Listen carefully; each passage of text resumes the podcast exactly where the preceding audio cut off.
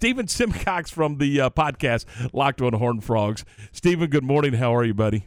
I'm good. Yeah, I think you know, ice dancing. There's a lot more uh, nuance, a lot more um, emphasis on grace and sort of your ability to kind of get out there and move. And figure skating is more about athleticism and jumping. So um, that's that's really my take on it. And uh, I might do a podcast about that later this week. That sounds like a good topic. Well, I thought Grace died 50 years ago.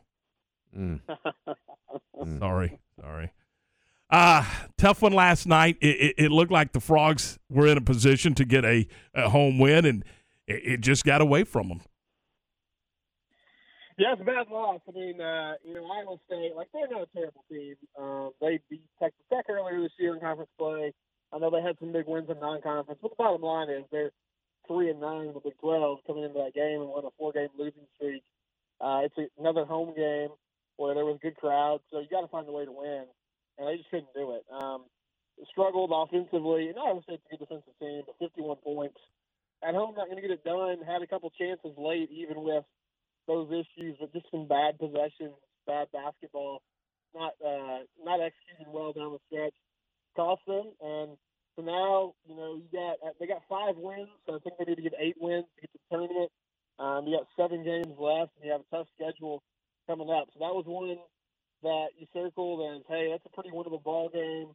Need to find a way to get that in the win column, but they couldn't do it. So um, they have an uphill battle after blowing that game. But yeah, Mike Miles struggled, Damion Baugh struggled, um, and I mean they're banged up. You know, they're down to like seven or eight guys, but everybody in the league is kind of uh, the walking wounded right now. It's late in the season. It's kind of the dog days of the year as you gear up towards uh, March Madness. But um, tough loss for the Frogs, and honestly, you know, you could tell from the comments by the guys in Jamie Dixon after the game, they knew it was a big blown opportunity. So we'll see how they bounce back uh, Saturday when they come to Waco, but not a uh, not a good start to the week to Iowa State. You mentioned the game played in the low 50s, 54, 51.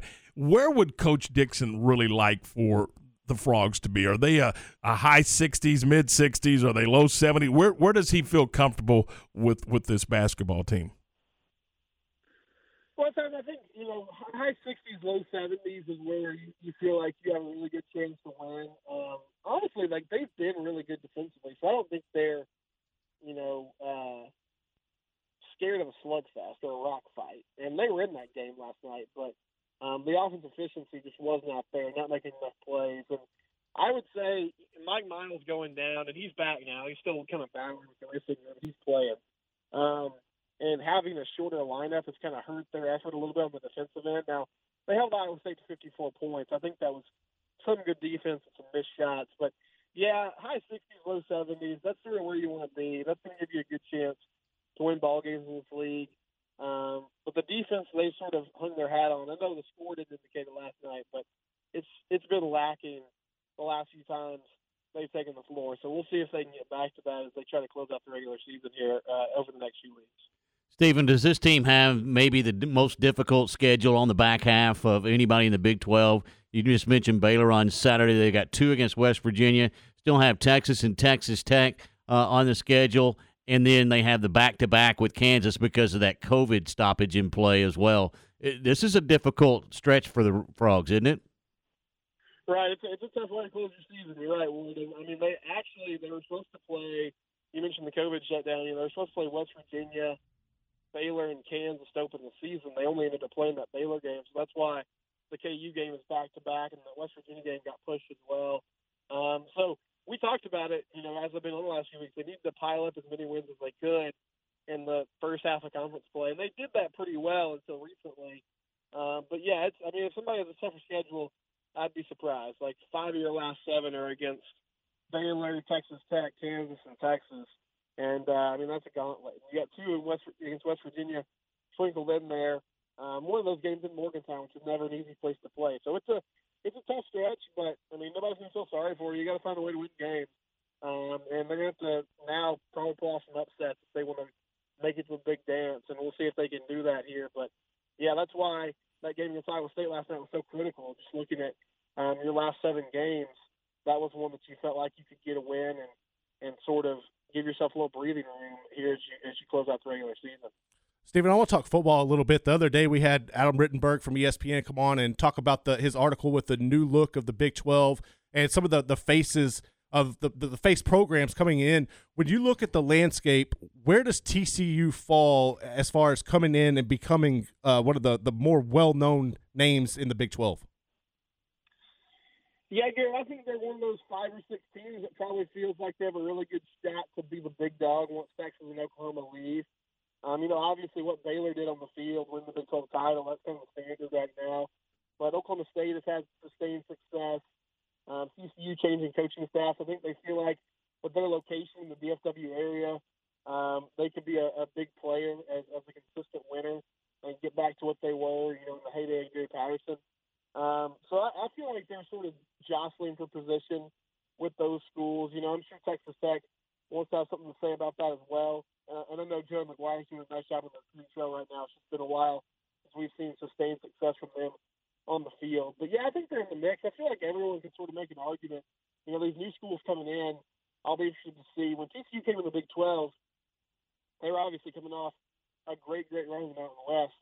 And uh, it took some time to to adjust to just playing Power Five opponents every week. And as good as Cincinnati is, as great as the coach as Luke Fickell is, I think there will be an adjustment period for them. I, I, I would say the same for Houston and um, UCF, BYU maybe not as much because they play a pretty tough schedule each year. But uh, yeah, I think they they think they should be right there. Like they feel like with the investment that people make in facilities and uh, you know the, the location of the school, they should be a major player once uh, Texas and OU leave for the SEC. But you got to start having more success on the field because they haven't done that lately, and that's really uh, the biggest indicator of who's who's going to take over.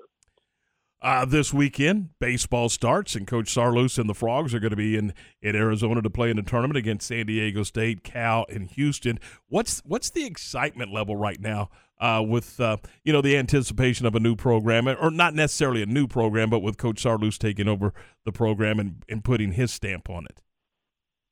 It's gearing up for sure. I mean, I think people are, are ready to see this team um, enter into a new era with a new coach and he had his radio show with uh, with John Denton last night, and he sort of announced the, the weekend rotation. So Austin Krob getting the ball Friday night, some young guys, um, Riley Cornelio and Cam Brown getting the start on Saturday and Sunday. So, uh, you know, you got some some new faces um, and some uh, some young players like Elijah Nunez and Brayden Taylor and uh, Luke Boyers that were really good as freshmen last year. They'll be coming back and playing in the middle of that lineup. So um, I think people are excited, Tom. You know, this team sort of faded down the stretch last year in the regular season, ended up winning the Big 12 tournament, and then bowed out early in the NCAA's. So um, a chance for them to kind of regroup and, and get things going again. I think people are, are stoked about it. And, you know, basketball, if, if they can't find a way to get back on the horse here and, and be in contention for the postseason, I feel like people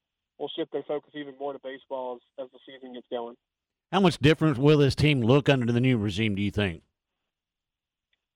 That's a good question. I mean, Kirk has been the pitching coach there for a long time, um, but we've never seen him as a manager. So I don't know what his philosophy is going to be on, you know, using his bullpen, on um, how they strategize during the game. Obviously, Coach Schlossnagle was most was more of a small ball coach, an old school guy.